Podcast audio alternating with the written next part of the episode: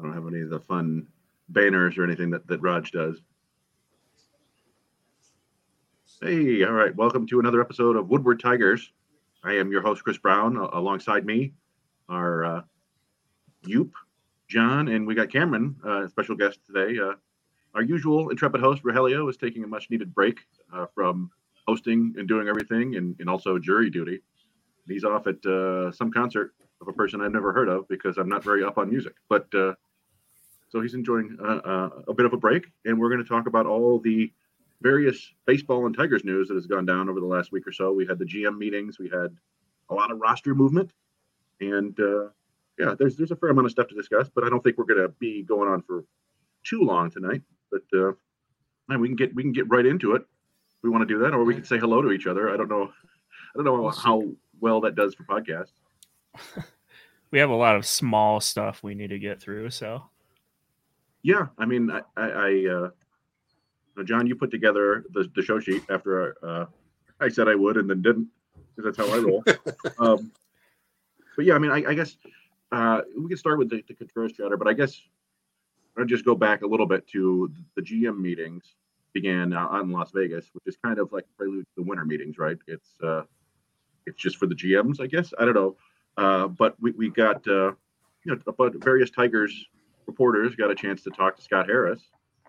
And he was pretty open and forthright about you know the, the plans. You know he wasn't talking about players specifically but he came right out and said a few things. He, he said that they're looking for uh, right-handed hitting outfielder which probably spelled doom for Daz Cameron as he that's what he was um, the left-handed hitting infielder and pitching. He said they can always use pitching. So I, I mean we can kind of start right there if we want to. I, I don't know uh, did it surprise you anybody that he, he was uh, you know so specific mm-hmm.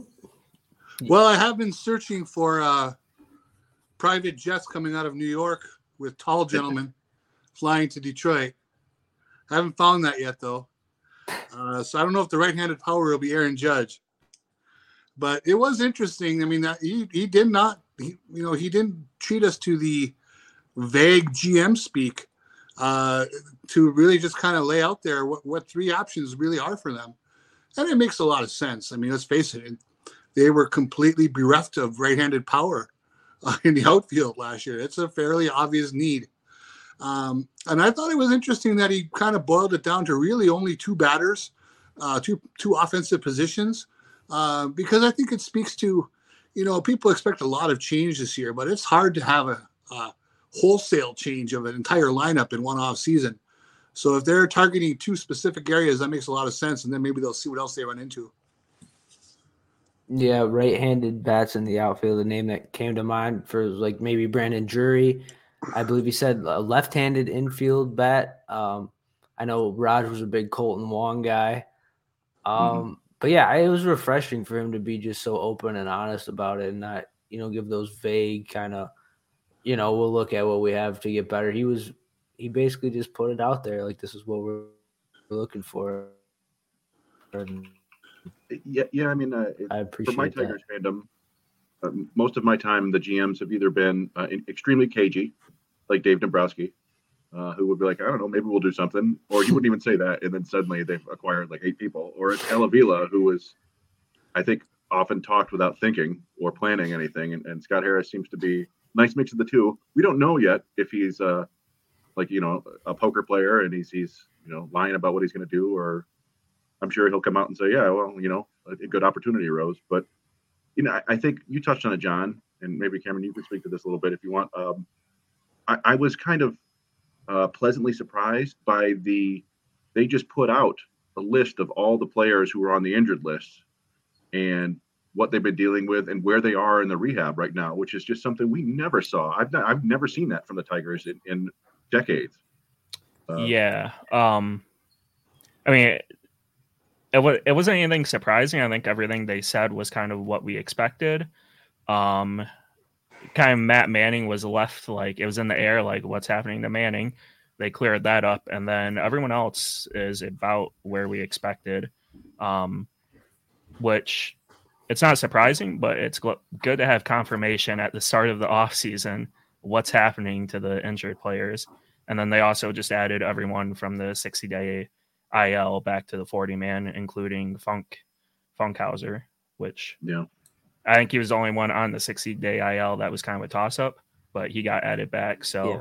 What what happened to Funkhouser, if, if you don't mind me asking? You know, I don't know that they ever really gave a specific diagnosis. I thought it was his shoulder. Okay. yeah, Um, I pulled kind it of up projecting here. thoracic outlet surgery at some point. Yeah, because I remember he had a pretty decent year from what I could remember. Yeah, Kyle Funkhouser, right shoulder strain, is working on shoulder range of motion, strength, and scap con- scap control. He is currently in the pre-throwing phase of his program, so hopefully ready for spring training. Yeah, but just that though, that description of what what he's working on to get better is we would never have heard any of that. Certainly not in a press release or a picture or anything like that. A, a manager or front office member may have said something before. So um, to, to me, that's one of the first indications that we're going to get a little bit more transparency from the Scott Harris administration. We'll see how that goes down the, the down the line, but it is one of those things that like it, they never had to be so cagey about it before. This isn't when Raj and I were talking about this. He kind of compared it to the Red Wings, uh, you know, where, where it's a, it's an upper body injury, a lower body Yeah. injury. Well, that makes sense in, in hockey because you don't want other teams targeting your players where they're hurt. In baseball, like yeah, he's out. How's he doing? I don't know. So I don't know. I, I, I like this. I, I think this. Speaking of uh, pitching injuries, should we mention Tigers hire, hire Iowa pitching coach Robin Lund, Lund Lund as assistant pitching coach, a guy with a PhD in exercise physiology from University of Iowa, Idaho, Iowa. Iowa. Yeah, yeah. Yeah, he was So, here in yeah. Iowa. Um, you know, the baseball program at Iowa, uh, it's not as big or as popular as the baseball program at some schools, but it does get a little play around here. Um, and I think Lund was getting um, a lot of credit for, uh, you know, they put a fair number of guys into the pros over the last few years. And he is obviously different when they call him a scientist first and a pitching coach second. Um, so it's interesting that they're adding somebody like him to the mix.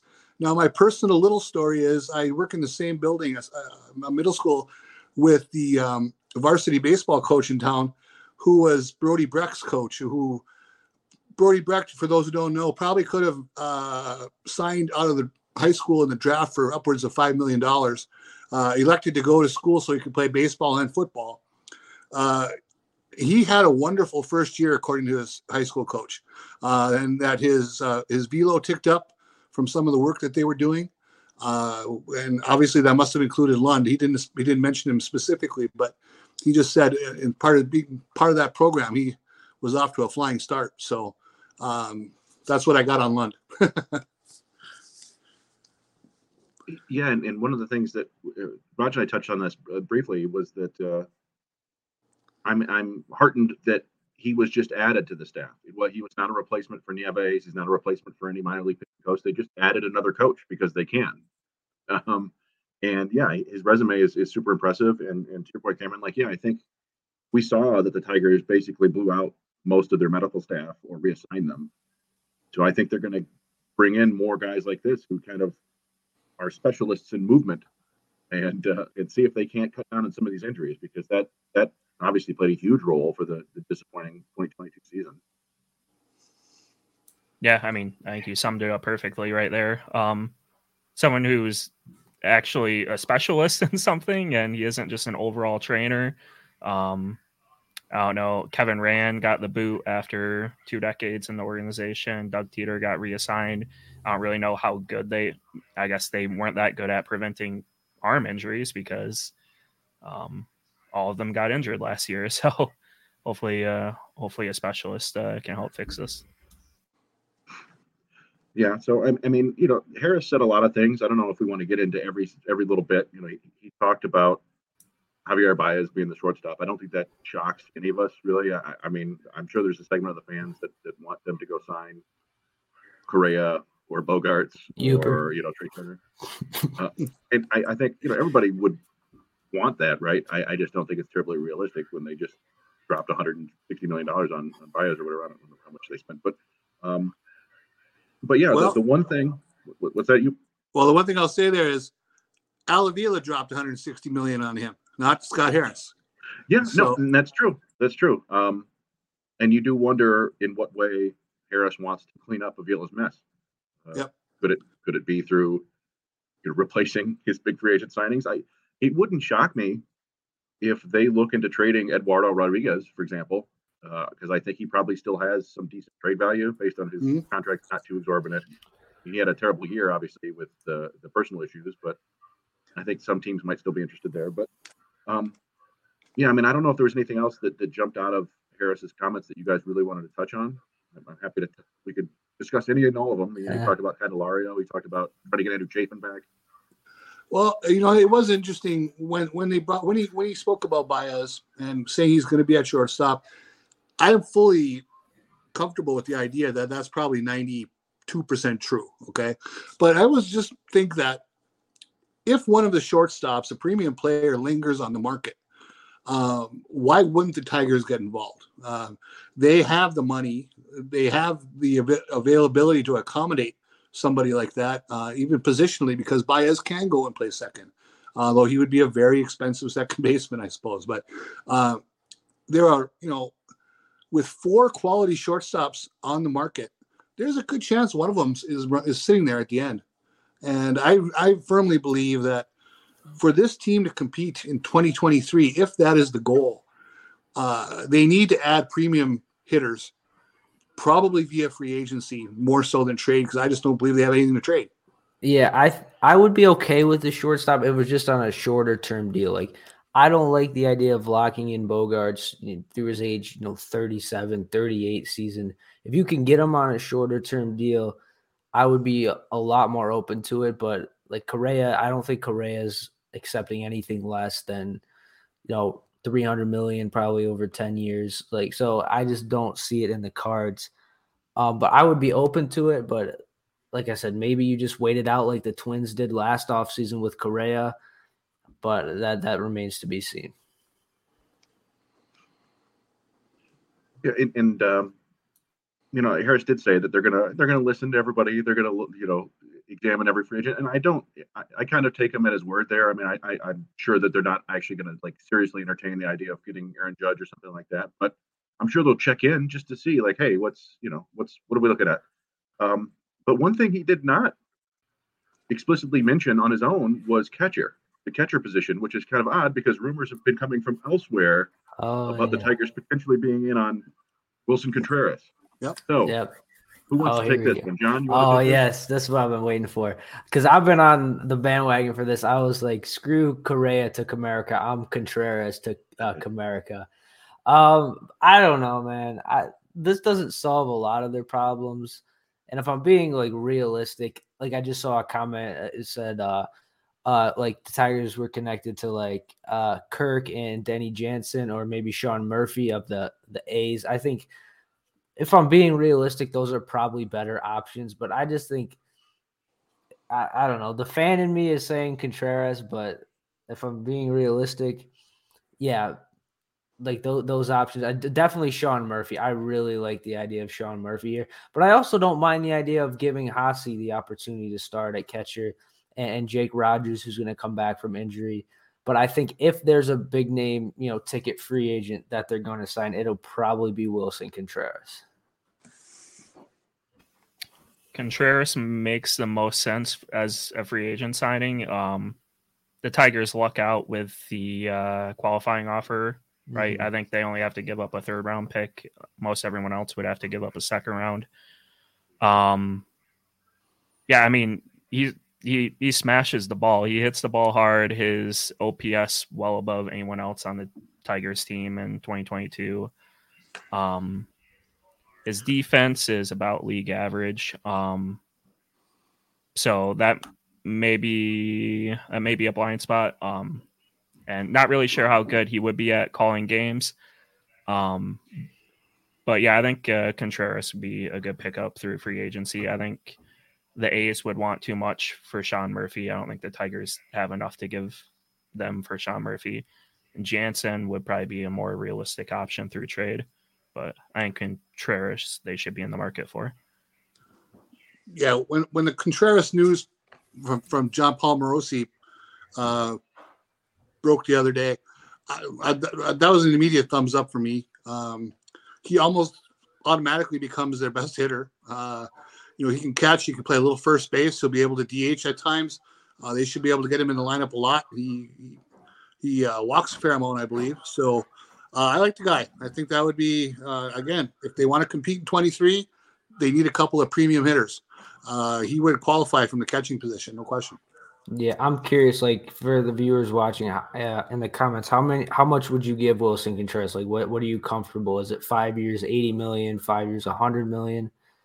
I'm kind of curious what you guys value him as. Yeah, I mean that's what that's what I was going to ask next is uh, I, I don't think you're going to get Contreras for under at least four years. Probably looking at four or five years and probably 18 to 20 million a year. Um, and he's he's going he's you know a catcher entering his age 31 season. There haven't been a ton of contracts handed out to players like that. I was thinking back of you know the Tigers did it with V-Mart uh, twice basically. They did it. Uh, they did it with Pudge. Uh, Brian McCann, I think, got a five-year deal from the Yankees back in the day. Yasmani Grandal, I want to say, got a four or five-year deal.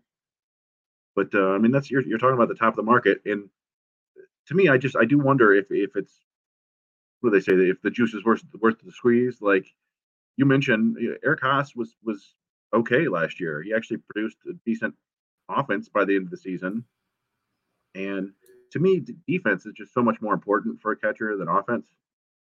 Like, you know, Contreras' offense is great for a catcher. It's, you know, if he's a DH catcher, it's not all not as good. You know, he's a 260 hitter with like 20 home runs a year. It, it's it's fine. So I do wonder if they would be better off just going out and getting a primary defensive catcher. You know, that's what Tigers fans are tired of seeing. You know, they've tried this several years in a row. and It hasn't really worked out. Your Andrew yeah. Romines. Uh, they did go the offensive route once with uh, with Wilson Ramos, and that was a disaster too. So I don't know. It, it, just is. I, I, I wonder if maybe their money is better spent elsewhere than behind the plate. Although I, I do think catching is incredibly important, but uh, that I tend to think that that trade is probably the more realistic route. Yeah, we'll look at like the Astros with like Martin Maldonado. Like that's not a guy that's getting paid a lot of money, but he he does his job defensively, and maybe that's all you need out of a catcher. I mean, I think it's a bonus to have offense from your catcher, but you know, not at that price. Yeah, and, and supposedly the Astros actually wouldn't try to trade for Contreras at the deadline. I think I saw that, and and uh, Astros owner, yeah, uh, Nick shot it down. Yeah, and who knows what's going on there? That's that's one of the weirdest uh, dynamics in baseball right now. You know, the Jim Crane and Bob Click or whatever. Is it Bob Click? Whatever. Um, but yeah, I think it's interesting though because of all the big name free agents we've discussed. People have talked about Judge, Correa, Bogaerts, Turner. Uh, think even touched uh, somebody in the, the comments mentioned Brandon Nimmo, and you just uh, spun around in a circle and disappeared. Um, oh no! I, I, feel like Contreras actually is the most reasonable. Like if they were to sign a, a, big name free agent, he's like the one that would make the most sense and most probability. But I still view it as like under thirty percent. So I don't know. We'll see. I'm not sure we'll hear more rumors. Okay. You free all right? Uh oh. Can't hear you. Uh. Yeah. Upside down. Um okay. But, and he's gone. And it's gone. Well that's uh, that reminds me of my, you know, I I, I put out uh by the way, make sure everybody uh, you know checks out all our great content at Woodward Sports, right? I probably should have mentioned that from the drop. Raj is very good at the housekeeping things. I am not. Uh, I just wrote two articles about the Tigers today. One was about uh, potential free agent relievers. That was kind of backing up on on Raj's piece about uh, potential free agent starters. And uh, roughly 10 minutes after free agency began, the Padres locked up one of my options for the Tigers uh, for five years. So nuts to that. They but, gave him a lot of money for, and he's not even a dedicated closer. So yeah, Robert Suarez, but you know he, he he's a great story. The guy that didn't even start pitching professionally until he was 24. He was just like a janitor. um, and yeah, he went from Mexico to Japan, blew out his arm in the, the World Baseball Classic, and then he's thrown 101 in the majors as a 31 year old rookie. It's a cool story. Um, but we didn't we didn't discuss we kind of touched on it. We didn't really discuss all the other roster moves they made today. I don't think we mentioned that. Uh, did we touch on Daz Cameron being gone, claimed by the Orioles? Uh, yeah. yeah, future All Star for the Orioles. yeah. yeah, I'm not. Uh, I'm not expecting too much. Josh Lester uh, the the bummer of a story there. You know, he's been in the minors forever and got five at bats and couldn't get a hit. And now he's back off the 40 man, although it wasn't a surprise. Um, He, and then the uh, big, Lester Go ahead, Ken. elected free agency, right? He, I, I, think did so. he? I know I he, think yeah, he did. He was a free agent last year too, and they re-signed him. And I, I think his uh, his stipulation was that he wasn't going back to Erie. It's like uh, keep me in AAA all year, Dan. That- That's Um, fair. Um, but yeah, I mean, I I don't think any of the other names were huge surprises, but we can, if we want to open the floor here for for Yoop to eulogize Victor Reyes, Oh, Uh, kind of. go, go ahead, you. Well, you know, it's um, first off, I'll bet you he does. I bet you he takes at bats as a Tiger next year. That'll be my first bet uh, right out there. I'll bet somehow he's going to worm his way back in.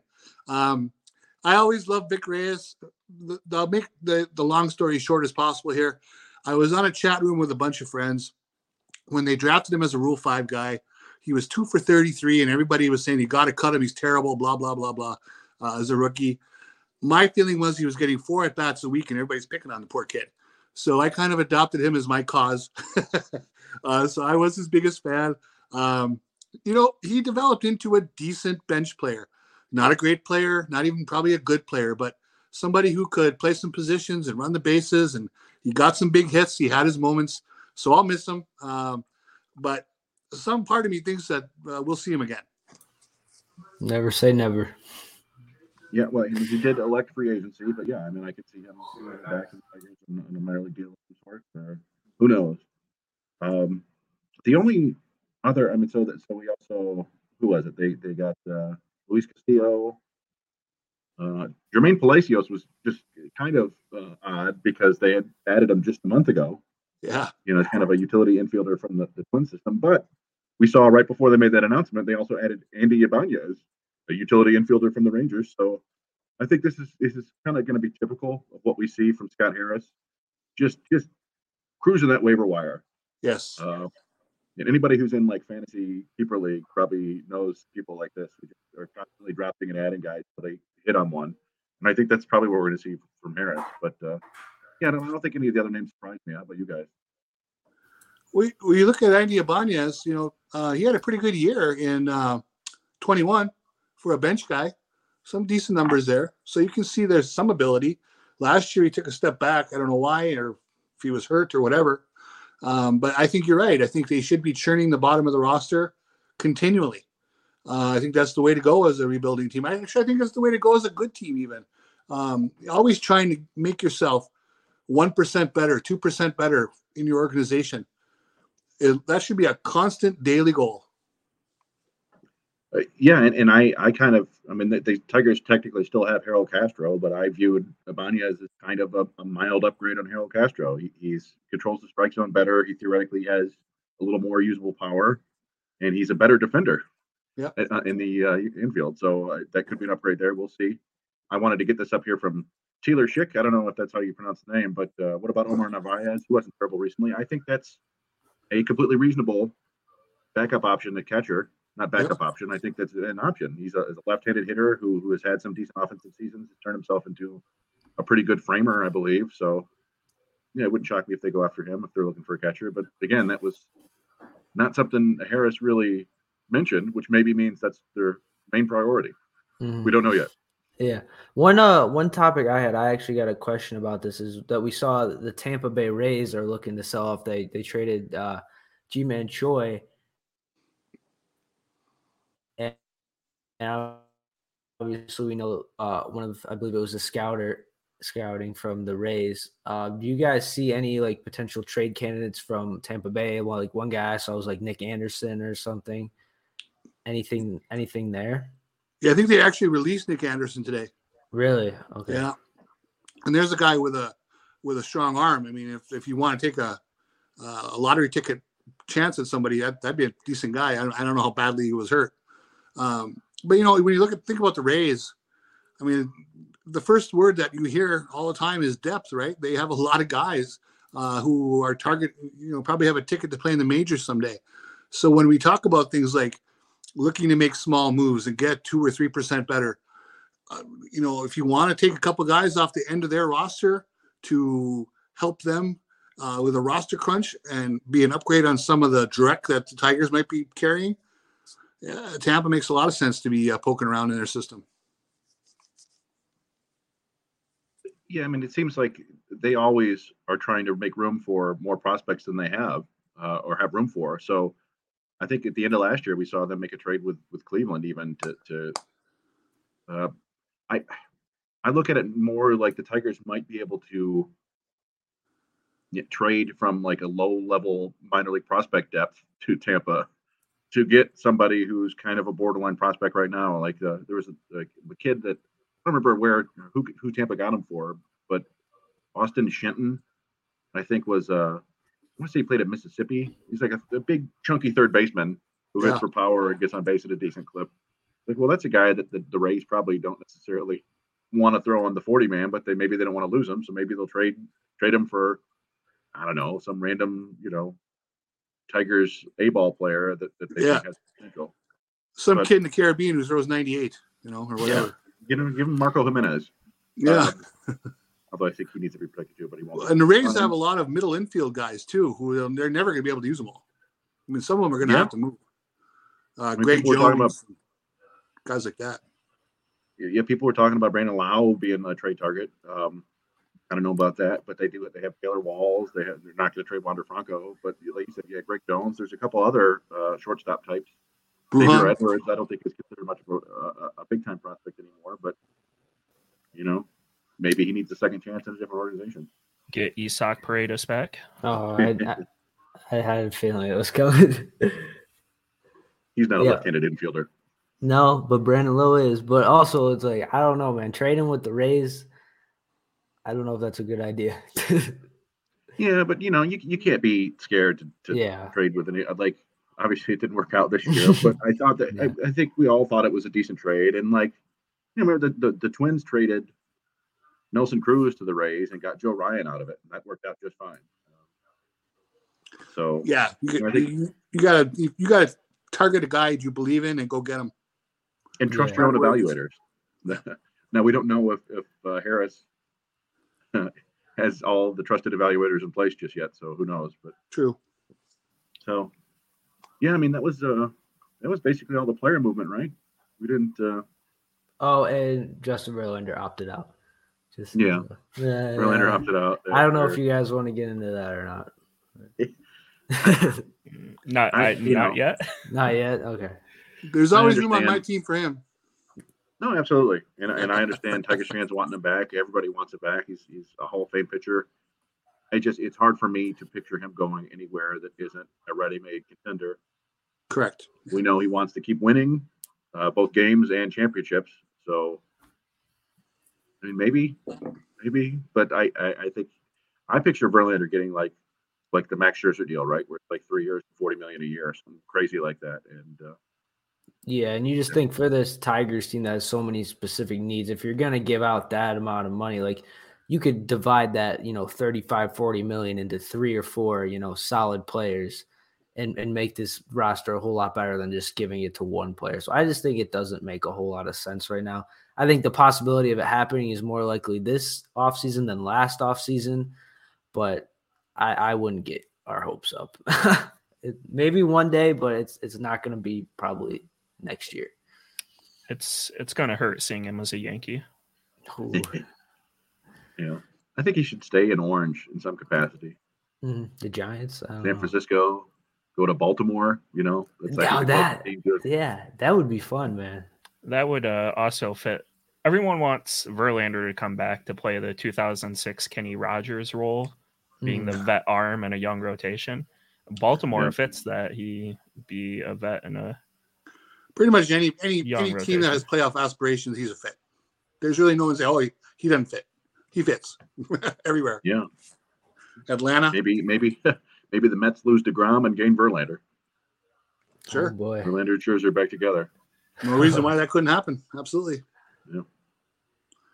But uh, yeah, I don't know if, if there are any other hardcore topics we wanted to, to really hit on, or we want to just take these questions already. Oh, well, we were going Uh, to talk about the, the automatic strike zone. Ah, Mm. yes.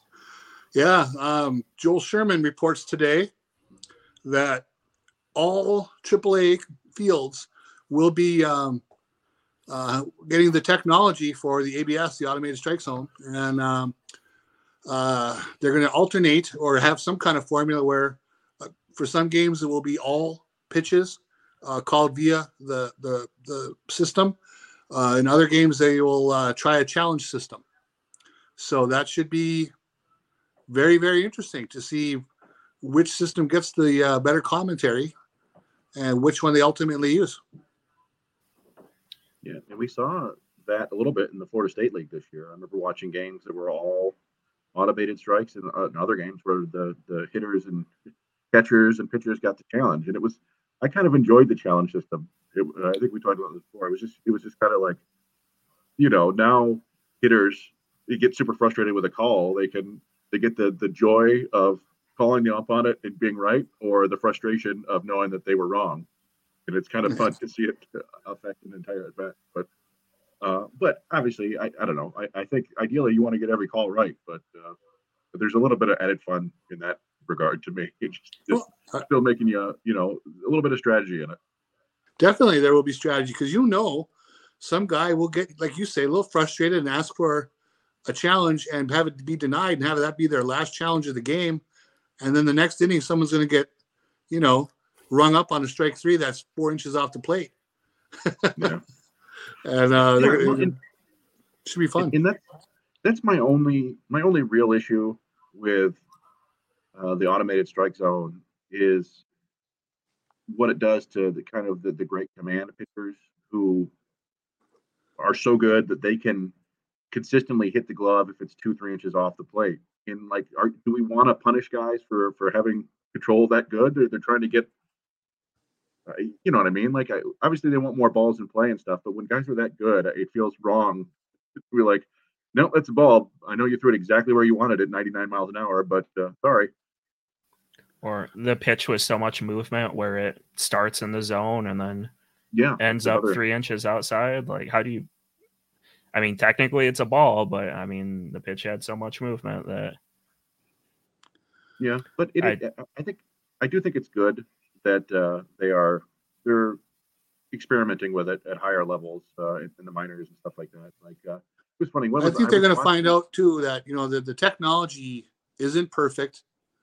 You know, I mean, you'll hear a lot of umpires talking about uh, how it's still a 2D look at the Yeah. pitch, uh, and you know we don't live in a 2D world, and Mhm. so um, so it, it there is some question of how perfect it's going to be. People expect perfection now.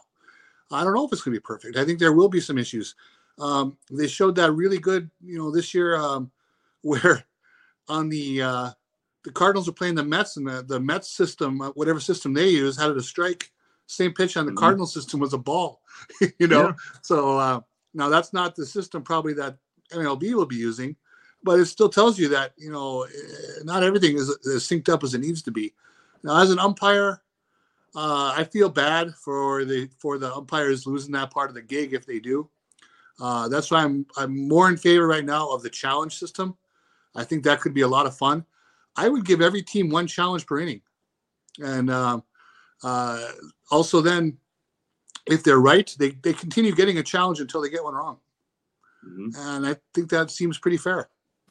No, I, yeah, you shouldn't you shouldn't lose challenges if you're if you're overturning bad calls. I I do want to you know Joey Cruzel here. Cruzel, I don't sorry Joey, I don't have to say your last name. Uh, I think it's going to be similar to the first year of instant replay. Lots of bumps before teams figure out how to use it properly.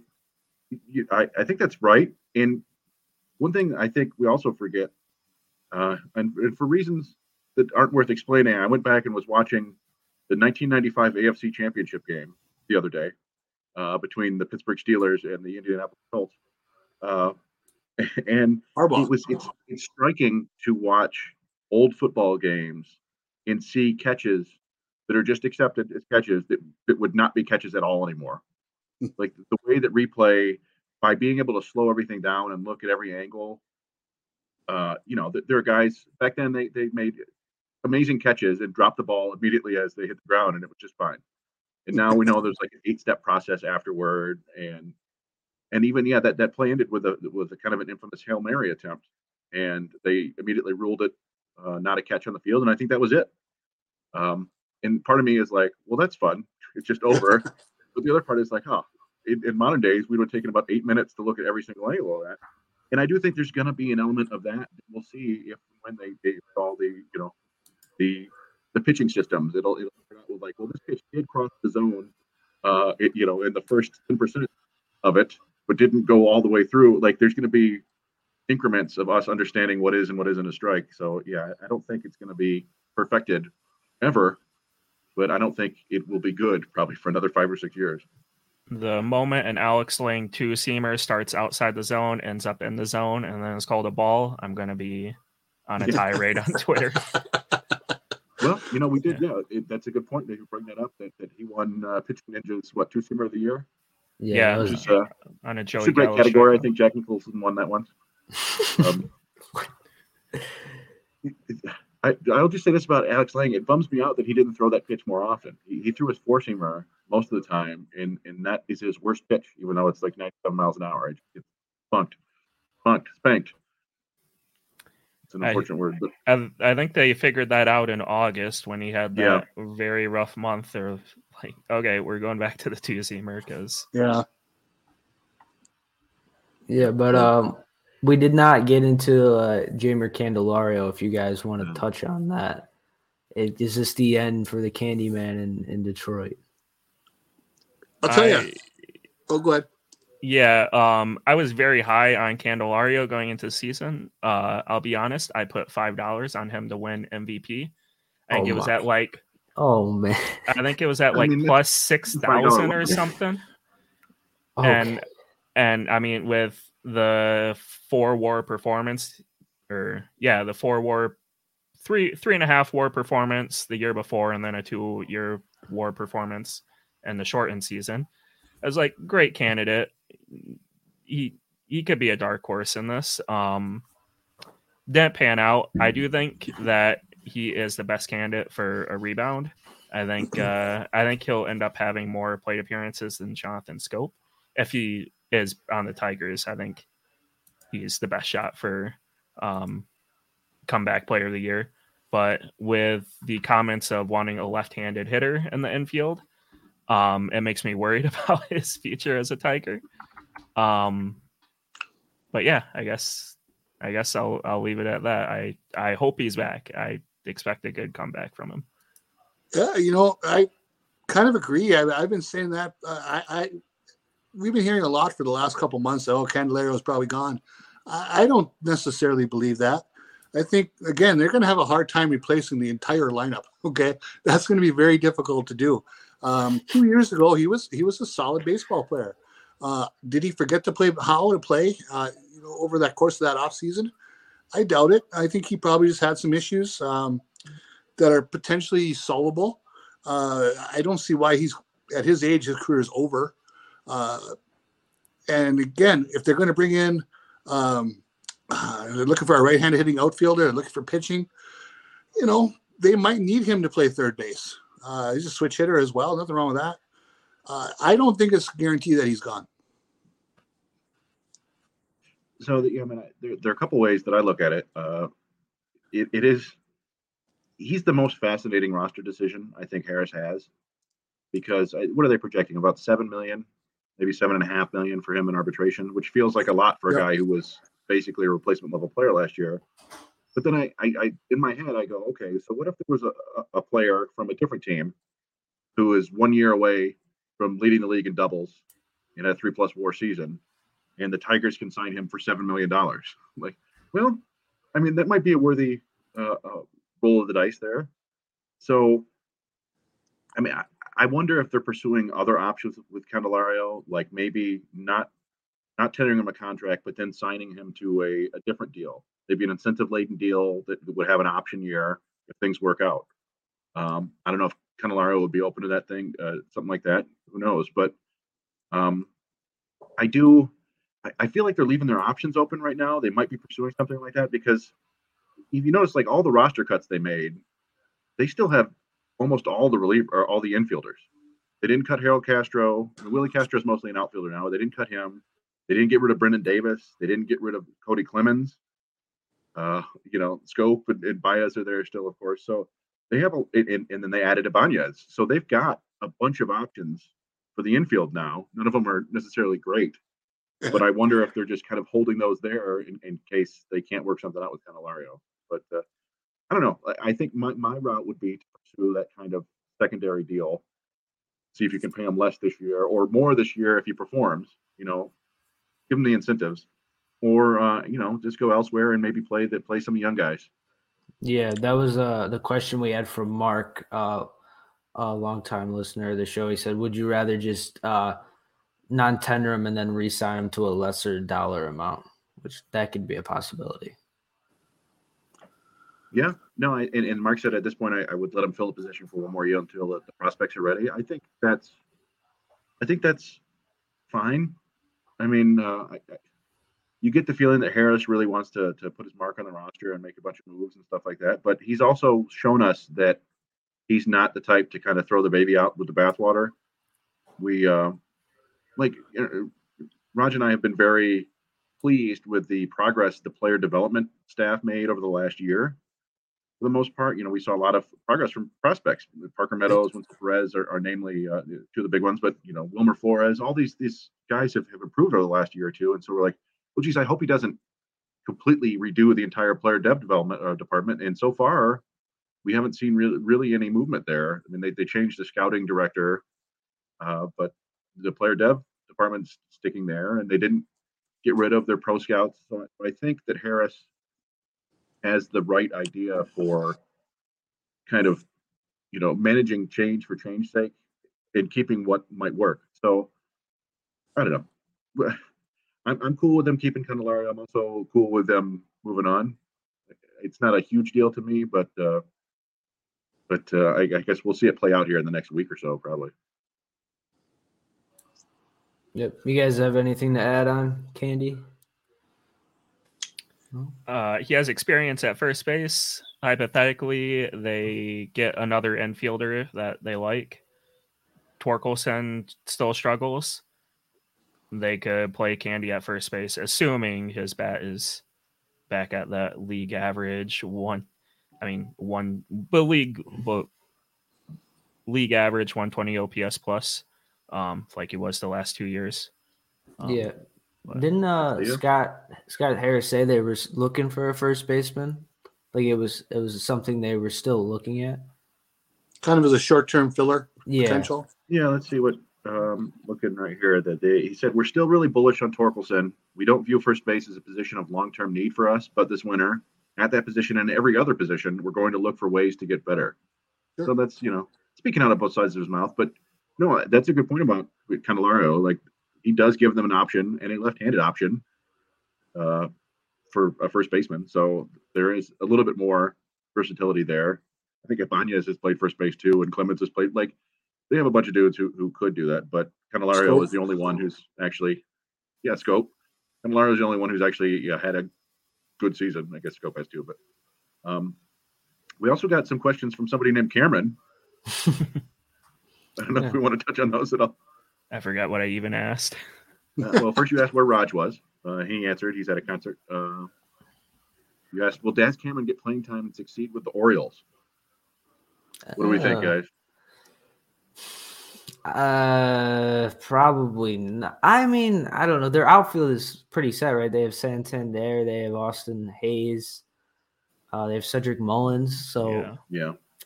No, I there- there don't- have been rumors of them trading Cedric Mullins. I don't know why they would do that, but um, yeah, would you know, say- I, I go ahead. You, Define success.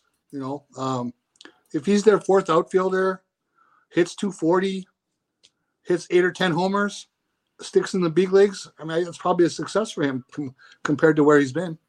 yeah. So for for you, Chris, since you're so like in uh, you know, in tune with all like the prospects and stuff, where do you think like Cameron went wrong at? What do you think? You know, because we had expectations of being at least a lot of people thought he could be the future center fielder. What do you think happened there? yeah, you know, I, I- I don't know entirely. He he definitely showed flashes of just about you know all five tools, and there were times when I saw him in the minors when he looked he was completely locked in and he was hitting the ball. When he's at his best, he's hitting the ball hard the opposite way and, and Yep. to right center, which I actually think might work well in Camden Yards because you're not doing anything to left field anymore.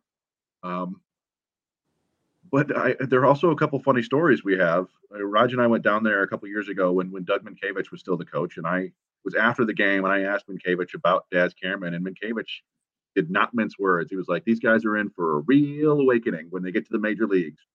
We were like, "Oh, geez," um, and he did not like uh, Daz Cameron. And the funny thing about that is, I tried to interview Daz Cameron before the game, and they said, "Oh, he's in the film room." And then we did interview him after the game. I'm like, "So what were you doing in the film room?" He's like, oh, "I was just watching TV." Like, all right, okay, so maybe that's my only experience. So I'm thinking maybe, maybe not entirely dedicated to his craft. I don't know. Uh, it was the end of a long, awful AAA season, so I wouldn't blame him if he's in there watching, you know, uh, whatever Star Wars movie was out at the point. But, uh, yeah, and sometimes, uh, sometimes guys just need a, a, another shot. And the one thing that that I noticed or I thought of was that you know Baltimore's GM is Mike Elias, who was the scouting director in Houston when they drafted Daz Cameron. Yeah. So there may be something there that, that he he still thinks you can unlock in Daz Cameron, um, and and make him useful. And it wouldn't shock me. You know, he's always had a, a solid collection of tools. It's just uh, he, he didn't get a ton of consistent playing time in Detroit, and he didn't do a whole lot with it when he did get to play. So I don't know. We'll see. I, am not expecting a ton, but who knows? Maybe he goes full Paredes. oh, yeah. Not as a righty at uh, Camden Yards, but yeah. Let's see. Uh, Cameron, you also asked, uh, would you rather spend for Contreras or trade for Danny Jansen? I think we kind of touched on that, right? Yeah. I think I'd, I'd rather go the trade route, but we'll see. And then the last one you asked was uh, what to make of the special assistants, Jim Leyland, Alan Trammell, Kirk Gibson, and Willie Horton coming back. Um, and, and Lance Parrish, too, I believe. Uh, to answer my own question, I mean, I I love all of them. Um, I got into arguments in the athletic uh, article that Cody Stavenhagen wrote on the GM meetings. People are apparently furious that Jim Leyland, Kirk Gibson um, are coming back to be special assistants. I think they have a misunderstanding of what a special assistant actually does. like Jim Leyland isn't in the boardroom. This isn't like Moneyball where Jim Leyland's like in the boardroom talking as a scout on who they should hire or not. Like he's just the old wise wizard that Scott Harris may come to one day to ask for some sage advice. Um, I think out of all the people that are special assistants, Alan Trammell is the only one with an actual like day to day job with the team. So I think anyone who's her or anything about the special assistants is kind of ignorant on what their jobs really entail.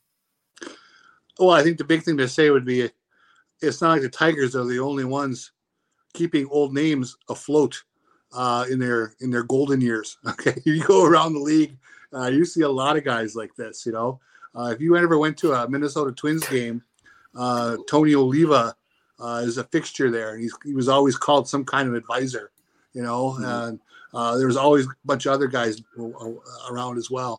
So, you know, it's fine. If I don't know what these guys really add, um, other than you know, a kind of a gateway to the golden years uh, when when the Tigers were successful. Uh, if they help anybody do anything, it's a bonus. Uh, if they're getting paid anything, it's, it's money out of Ilitch's pocket. Who cares?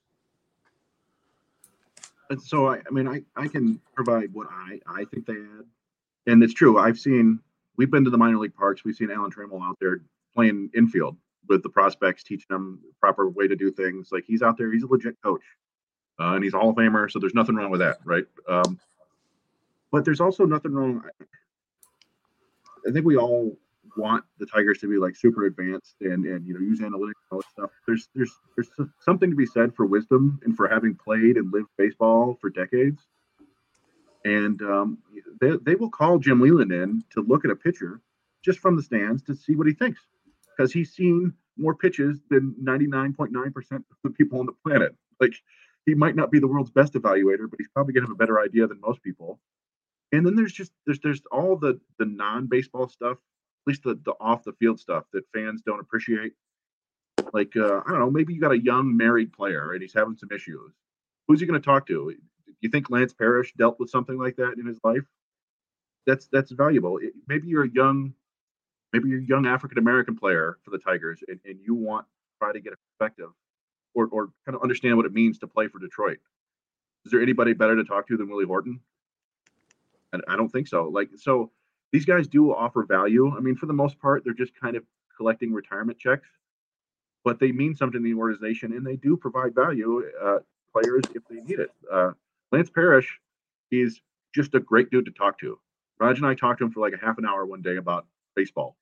Uh, and, and just fun to talk to. And that's, it's good to have around. It's good to have people who love baseball around. Yes. Um, yeah. If they're not, if they're not making roster decisions, then there should be no concern whatsoever. And these are, these are Tigers lifers and there's nothing wrong with having people who love the Tigers being around your players who are on the Tigers. Yeah, I saw I saw Raj in the comments. I knew he couldn't stay away for long. Uh, that yeah, that's Raj. He said, uh, uh, secretly spying. Yeah, he gave some credit to Alan Trammell. So he does. He uh, Tram is out there in in he's sweating just as much as the players. It's kind of funny. Um, so I mean, yeah, those are good questions, Cameron, and also thanks for joining us. Um, to add on, Jim Leyland he's been around forever. He's also managed a lot of different personalities. I mean, it gets brought up every spring training. The dude cussed out Barry Bonds, yeah. star young player. Like he doesn't care who you are, he'll let you have it. He'll put you in your place. He'll I mean and I mean the whole Miguel Cabrera stuff earlier and his Tigers tenure, like he's been around the block. He he's a great coach. No one has no player has any said anything bad about him. Um, so I think he, he's he's great to have around the organization. And and, and you know, I, I believe ninety percent of managing is is basically managing the personalities, right? And so I mean that's a, a board. He may be in the Hall of Fame one day. Uh, probably should be, but he's um, he's up for election next year. Nice. Yeah. So we a uh, couple more questions we had. We had uh, Tangible Uno, our buddy Pat, who's been on the show before, covers uh, the Guardians and, and does a great job covering uh, you know black baseball players throughout history. Uh, he said, hey, thoughts on Dylan Smith's potential with his kitchen sink arsenal and great command and feel. Um, now I don't know how familiar any of you guys are with Dylan Smith, but if you if you want to chime in, I, would like to hear it. I th- I don't know. Go ahead. I feel like Chris, this is your. Well, he's big dude from Alabama, right? And uh, uh, doesn't have the velo I thought he would have. I remembered from college. Wasn't he basically sitting 92, 93 this year? Am I wrong about that? No, that's yeah. He, he would touch 95 occasionally. Yeah. But yeah, it was mostly 91, 94. Um, but he looks like he, you know, definitely has some potential. He's a big dude. I mean, if he's not a starter, he's a relief pitcher for sure. Um, but you know, you probably have him ranked what, maybe 12th, 13th around Tiger prospects. I uh, he's think... certainly on the radar for as soon as later this year. Yeah, I'm going to look at uh, the Tigers minor league report real quick because we just released our 20 top 25. I think we had him like 15th or 16th. Okay. Um, yeah. Do you guys like him better as a reliever or a starter? Well, I, am always, you know, and I'm, I'm. This is not some groundbreaking opinion, but I let him start until he proves he can't do it. So, um, you know, another year for sure. Yeah, I mean, I, with, with Smith, um, he's actually we so we actually had him 18th, which uh, you know in retrospect might be a little bit low, but um, I do I view him as a potential starting pitcher. I think uh, we ran into him in the in the press box a couple times at West Virginia, at least once. Uh, he's not as big as as you think. He's like one six two and pretty lean, uh, but it's a really smooth, like kind of athletic delivery. Like he, he seems like a guy who could project for plus control and command down the road just he repeats his delivery well. But yeah, it, it just he didn't seem to quite have the the arsenal just yet to be a dominant starter. It's a like you said, you. it's a low 90s fastball. He had a, a, a slider that was kind of would flash above average and a curve, and then he's kind of developing what we thought was a split change. We're trying to like I remember looking like zooming in at his fingers from uh, YouTube or, or, a Twitter clip, like, oh, is that a Vulcan change? What's going on there? Uh, and we didn't ask him. We should have just asked him. But I think it's a split change. But yeah, I mean, we, we were around some scouts that liked his operation, liked the way he looked. I, I, mentioned on Twitter that one scout compared him to Oil Can Boyd, which is as much a body comp, I think, as, as a stuff comp. But Oil Can Boyd was was a good pitcher back in the uh, the 80s and 90s. Yep. Um, so I, I, it wouldn't shock me if he's one of those guys who takes a, a big developmental leap this year. I just think he's a little bit farther behind some of the other pitchers right now.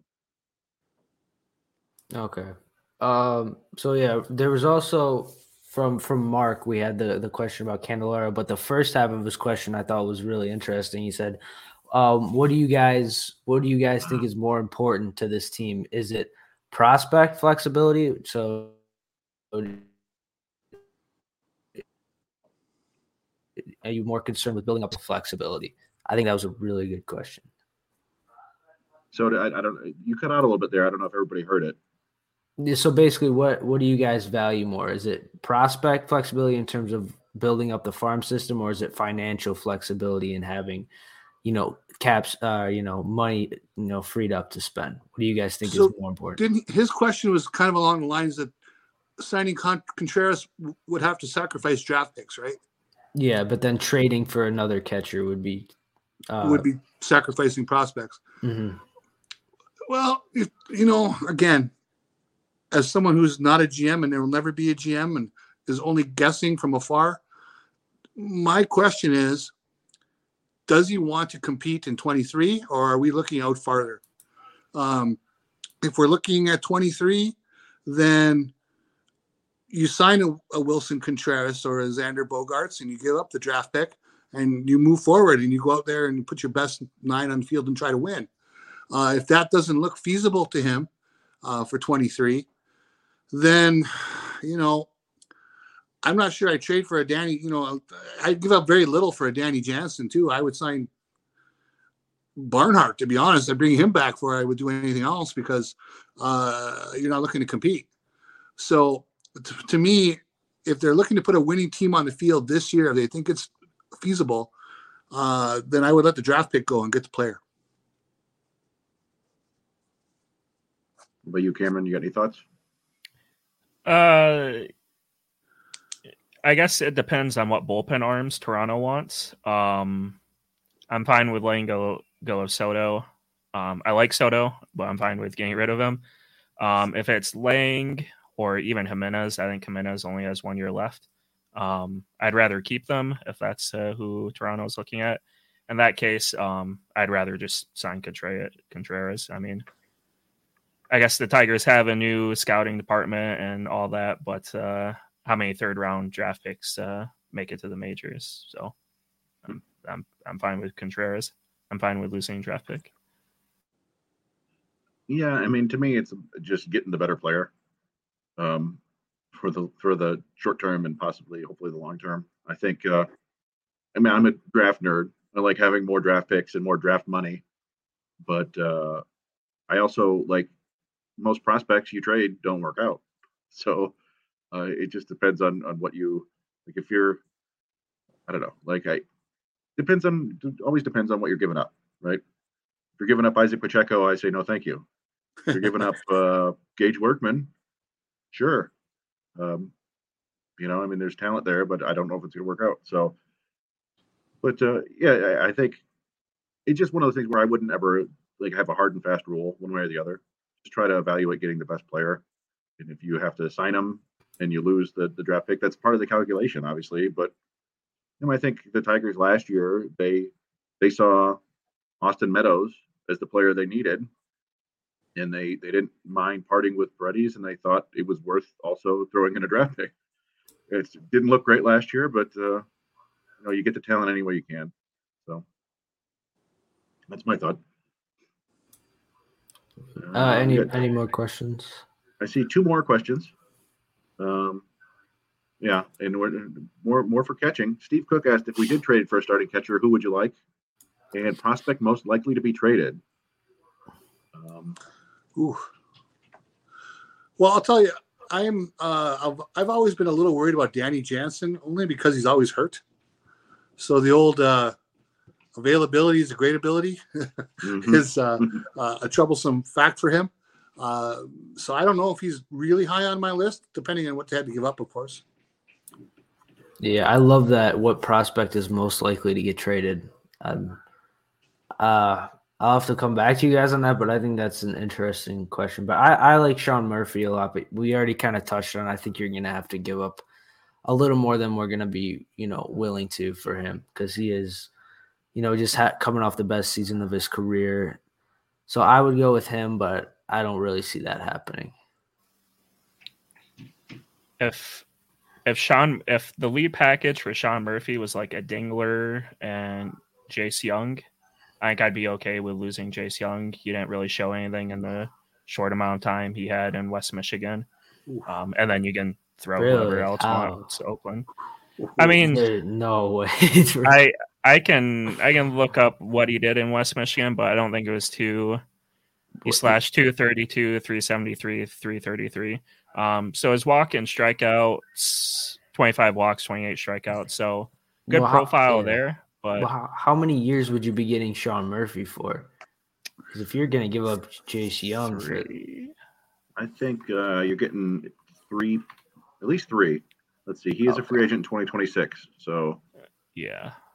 I don't know, three man, years, uh, and then you could always just resign him, right? Um, how how old is he? 27, 28. 28. Okay, well, he's not. He said that's fine.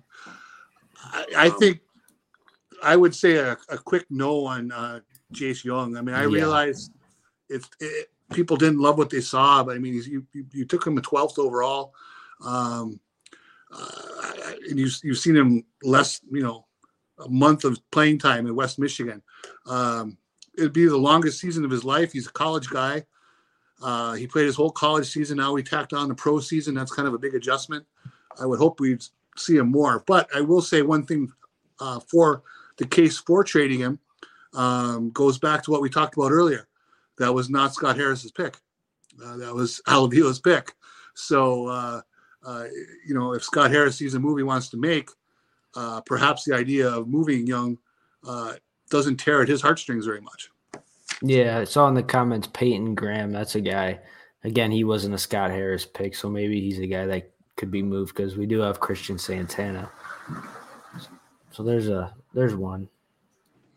yeah, I mean, I, I would definitely consider Jung and Graham and anybody they drafted last year. Um, I think it's one of those things where you're kind of gambling that uh, the guy is maybe not going to work out, uh, and you're hoping that the team you're trading with had a high grade on him and maybe wanted to draft him but couldn't. Um, but yeah, I mean, I mean, the Tigers actually do have some decent, you know, arms they could trade. Somebody mentioned Ty Madden. I think they, they could move Ty Madden without getting uh, you know feeling too bad about it. Dylan Smith they could trade. The, the it just it really depends. Like there are only a handful of guys I really would don't want to see them trade. We, we talked about Colt Keith. I wouldn't want them to trade uh, Pacheco. Uh, You know Jackson Jobe. If the price is right, no uh, I think you for for him, but, Sean Murphy. you know, I mean, yeah, I mean, not necessarily Sean Murphy, but like Okay, if we're okay. talking, say, say Toronto wants to trade uh, instead of Danny Jansen, they want to trade uh, and not Alejandro Kirk. Who's the uh, I'm blanking on Gab- their Gabriel Moreno. Yeah, Moreno. Yeah. Yeah. I could see that. Okay. I mean, they probably wouldn't do that, but let's say they do. Um, you know, I, I, I don't know. I don't uh, I don't know if there's any one prospect that we're gonna is definitely gonna get traded. It's always tough to tell that, but uh, yeah, I mean, I, I do think we're gonna see the Tigers move some of their minor leaguers in deals, uh, and it may be minor leaguer for minor leaguer. I remember Scott Harris at the press conference said it wouldn't be appropriate for me to to, to say what the Giants' view of these prospects is. Um, so I. I'm sure that, that the Giants uh, had different rankings for the Tigers prospects than the Tigers Tigers did. So that may be more reflective of what he believes. Um, and our final question was from Tiger Dog. He said, "Which players do you think will be removed from the Tigers roster to make room for the prospects being added for the Rule Five draft?" And the deadline for that is the 15th, I believe. So we're just a few days away. I think the Tigers are at 40, 40 players right now um, after adding all 10 of the guys on the 60 day injured list. um, so I don't know if there's anybody on the roster you guys think is, is probably destined to be removed. It's going to happen. We just don't, you know, got to pick out some Yeah. names. Mm. Harold Castro, first one. Oh, really? Yeah. so? Well, Yeah. with the comments of we want a left-handed bat, it yeah. kind of Yeah. is like It's Harold's not going to be that that guy. He's not that guy. Yeah. Yeah. Willi Willi Castro maybe. I think I, I still think that that AJ Hinch likes Willi Castro more than people realize. Uh, it doesn't necessarily mean they'll keep him. And in some regards, he is kind of like a Victor Reyes, where it's it's like an old school scout view of a guy who, who has the tools, but doesn't necessarily have the skills to, to put him to work. The only difference is we saw Willi Castro kind of be okay in the outfield, and uh, and I, I don't know they may view him as, as a guy who can play outfield and infield, and, and I, I certainly think he's you know um, on the short list of guys who could be removed, but I I, I see Harold going before him. I think maybe like an Angel De Jesus. I don't think he was uh, removed today, was he? No. Um, I, I was uh, kind of surprised that Zach Short stayed on the roster. Uh, there's that that could be another like what like I was talking with Mike Elias and, and Daz Cameron. I think Scott Harris was with the Cubs when they drafted Zach Short. Maybe there's a connection there. Maybe he thinks he can get more out of him. But you know, Cody Clemens, Brendon Davis, a lot of these guys are just kind of. I don't know if you're going to lose them if you if you take them off the roster. I don't know if somebody else is going to claim those guys. Exactly. I, I think they're fairly safe with the vast with the majority of them uh, to keep them around in some fashion. I don't. Uh, I, I tweeted the other day. uh, There was an article. I forget if it was in the Detroit News or or the Free Press. It doesn't matter. And I know it's only a headline, and the writer doesn't write the headline, but it said uh, Scott Harris has tough decisions coming up uh, on the roster. And you know, my feeling was, you know, we had a lot of dudes who were. Uh, bobbing up and down on the Mendoza line and didn't hit five home runs and uh, can't draw walks. I don't know how tough these decisions really are. they shouldn't be that tough. I mean, this wasn't uh, General Eisenhower giving the go order for Operation Overlord in World War II. You know whether the weather's going to be good enough. So um, I think definitely one Castro. Uh, I would certainly move on from short. I don't see what the long term value there is that they couldn't replace in a heartbeat. I mean, that should be a replace replacement level player. Uh, and then DeJesus makes sense too. I mean, he's a nice reliever, I suppose. Maybe he has a chance, but uh, they've been, you know, the last couple of years they developed a few guys like that, so I wouldn't worry about losing one. Yep. I mean, they already picked up Zach Short's replacement today off waivers. Yeah. So, Uh, um, I think Kreidler is honestly the only one who, like, out of all the all the people that were that are fringe, I think Kreidler is the only one who I would keep out of everyone. Definitely. Yeah, I mean, I- I- on that. Yeah, I wouldn't uh, give up on Kreidler just yet. Uh, I didn't honestly. I didn't even consider him as an option. Um, but the one thing we don't know, I guess, and, and I'm sure Scott Harris has data on this. Has looked at it. it. It's we so often think about you know you got to make room for these players, but you know how often do players actually go to another team and stick on a roster? Like he he may just be willing to gamble I, like I think they're going to add Parker Meadows for sure, and probably Wenceel Perez, and probably Reese Olson, and then we're we're also thinking Andre Lipcius and maybe Elvis Alvarado, but I don't know if they're going to. I I feel like it could be fewer guys than we think, and they're just going to take their chances that, that they don't stick on a big league roster because it's kind of hard to play Major League Baseball. So Yeah. I mean, we saw the Tigers. I don't think they wanted to lose Will, Will Vest. They did, and the Mariners after a couple months were like, ah, we, we can't wait on this, and the Tigers got him back. Um, so they may be willing to take their chances. Uh, we'll see. I didn't I didn't really dig into Scott Harris's history with the Giants in the Rule Five draft and who they protected, but uh, yeah. So it'll be interesting. We'll know soon enough. By the next show, we'll know who else is on the on the roster. And but also the fascinating thing right now is is you know we've kind of hyperanalyzed the Tigers' moves today, but there are 29 other teams are doing the same things right now. So I'm sure they're looking at every single player who's been removed from a roster or who's not going to get added to the 40 man. And, and there's going to be a ton of movement here in the next week or two. So I don't know, I'm kind of excited about it. If this is like deep, nerdy baseball stuff, but that's what we're into, right? We have a podcast about the Tigers. Yeah. You know, who I would love to see them target All right. is because the, they they have a shortstop. They came up with another shortstop who will probably play second base. I'm talking about the Braves. I wonder if they would move Ozzie Albies Oh, that's going to No. cost a lot. because if they bring back Swanson, Mhm. Um, and they have Vaughn Grissom. they Vaughn Grissom, you know, they're they're pretty set up the middle. Ozzie was down a little bit this year, you know, f- from the year before, uh, and then he got hurt. I, I wonder if he's available. Uh, I just probably not, but that's just been something that's been in the back of my mind. And you know, do we like him enough as a player? I think that he would be a nice upgrade for the team. Yeah, he's on such a good. Contract, yeah. Yeah, Yeah. seven years, thirty-five million. Yeah, with Team He's almost a options. cri- It so was almost It's a a criminal contract. It is Yeah. a crime. That's a crime. Yeah.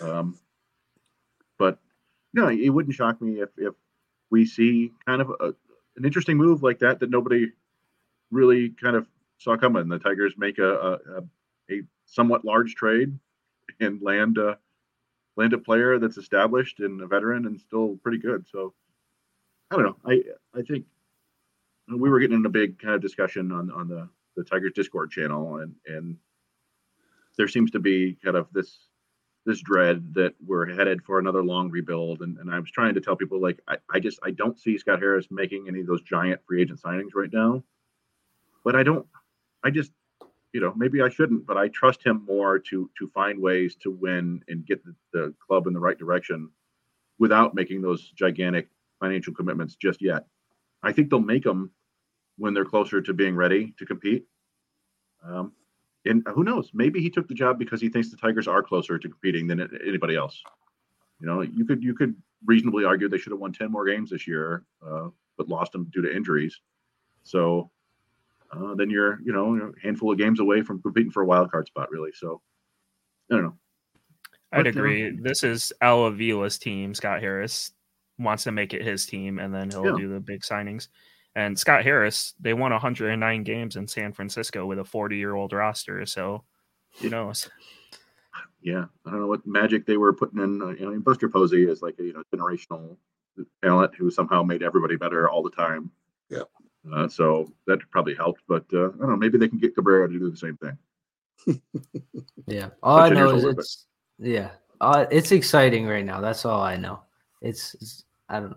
I feel like there's some some hype around the Tigers right now. You know. Yeah, let's uh, let's hope they make some smart moves, and uh, we'll be here to, to cover them all. And and you know, Raj will be back uh, next week. I don't know if we're doing a show next week. Probably. If not, we'll be back two weeks. Maybe we'll be back uh, earlier than that if the Tigers make a move. You can count on us doing something if the Tigers make a move. But uh, yeah, I think that's about it for tonight. I don't know if anybody has anything they want to plug. John, Uh, John, just just thank you. I guess. all right. Yeah.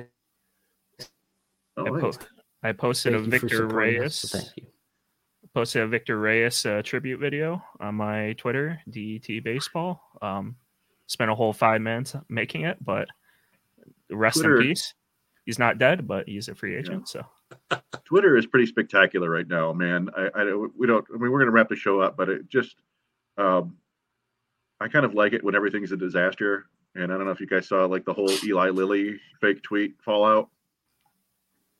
No. no, So somebody created a fake Eli Lilly Pharmaceutical Corporation uh, Twitter account with the blue check mark because you can do that for eight dollars now, and they tweeted Yeah. out like, "Hey, uh, insulin's free for everyone now." it's so it got ten thousand likes and, and uh, you know seven Oh, it's thousand terrible. or whatever. And Eli Lilly had to come out and say like, "No, that was a fake account." And now everybody's like, "Why are you guys such assholes? Why are you charging so much for insulin?" it's like it's just a debacle. It's just an immolation of epic proportions, and it's kind of a bummer because we just got three thousand followers, as, as Doug mentioned, and uh, and John, I know you set that out. and It was it was it's awesome. And the Tigers minor league report, uh, Connell has almost eleven thousand, but I don't know if any of that's going to matter in a month or two. but we'll find each other. We'll still be doing these shows, and you can join us on Discord. And of course, uh, always check out all the, the content over at Woodward Tigers, Woodward Sports. Lots of good stuff there, covering all the teams we can. And uh, so, yeah, thanks you guys for joining us tonight, and, and thanks everybody who tuned in. And we'll see you uh, next week, probably. Thank you.